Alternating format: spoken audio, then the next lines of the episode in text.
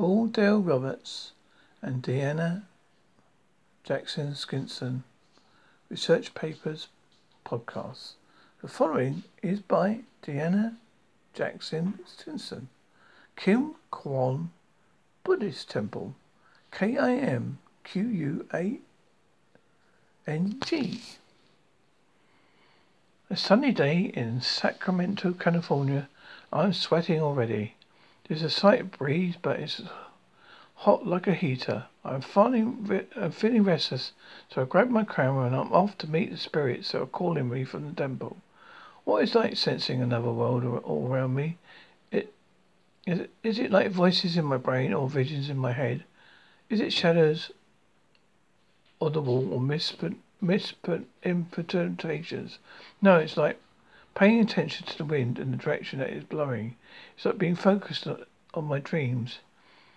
It's about the natural parts of the world that can be appreciated by the spirit as well as the soul like mine. Treating my body like a temple and turning it into purity everything, its connection of earth, sky and moon. Here I am at the gates of the, the, the Buddhist temple. I, I'm called in. First I notice the Buddha. He seems to be laughing. No one else is around me, and I'm snapping pictures anxiously, as there is much art in the garden to view.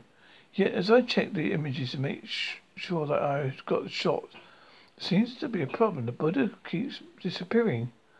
All, seem, all I am seeing is a black and white screen, depending on the mode I'm setting the photographs in.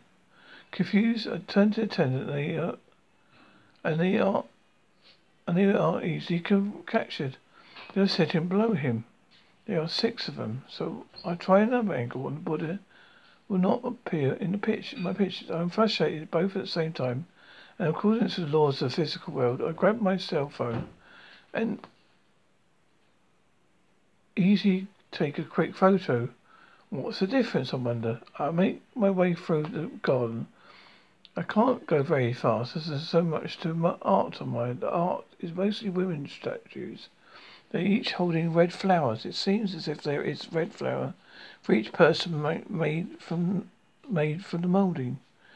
But this time I'm sweating. It doesn't matter to me. It's rolling on my back. But I'm too preoccupied with taking more pictures. Each statue seems to contain powerful spirit, and I feel each one and every one. The most beautiful body story I've ever heard was a man threw himself into a pit to feed a jaguar and its baby, sacrificed himself for an animal, forgetting the high heresies of the human world. Of course, when you what you are focused on religion, it's often hard to open up to different cultures and philosophies, to learn the legends that of their of their people. There are that, that there are legends in my, my soul brothers and sisters. Doesn't matter what place we call home in the physical realm, because we're going to be born to the spiritual realm together. I set on a time set a time on my camera. I sometimes say to the spirits in stone, I want to understand, but I feel I'm alone and have a word of living and dead with with you that is clear, so clear. The statues most likely portrays of beautiful stories of moments. I cannot understand the words to them that I can feel and love that is within them. Breeze hits my face. It is so hot. I want to move into the shade. There is a tall woman standing in the back with some water. There's a small fish swimming. I'm not sure that they enjoy it in the hot sun, but I I do not really know. There's one, there's no one around. I'm feeling this temptation to start. I'm directed by an in, intuition to look down, and I do. There is a bowl filled with burned incense, and hidden behind are the tubes of the long yellow ones.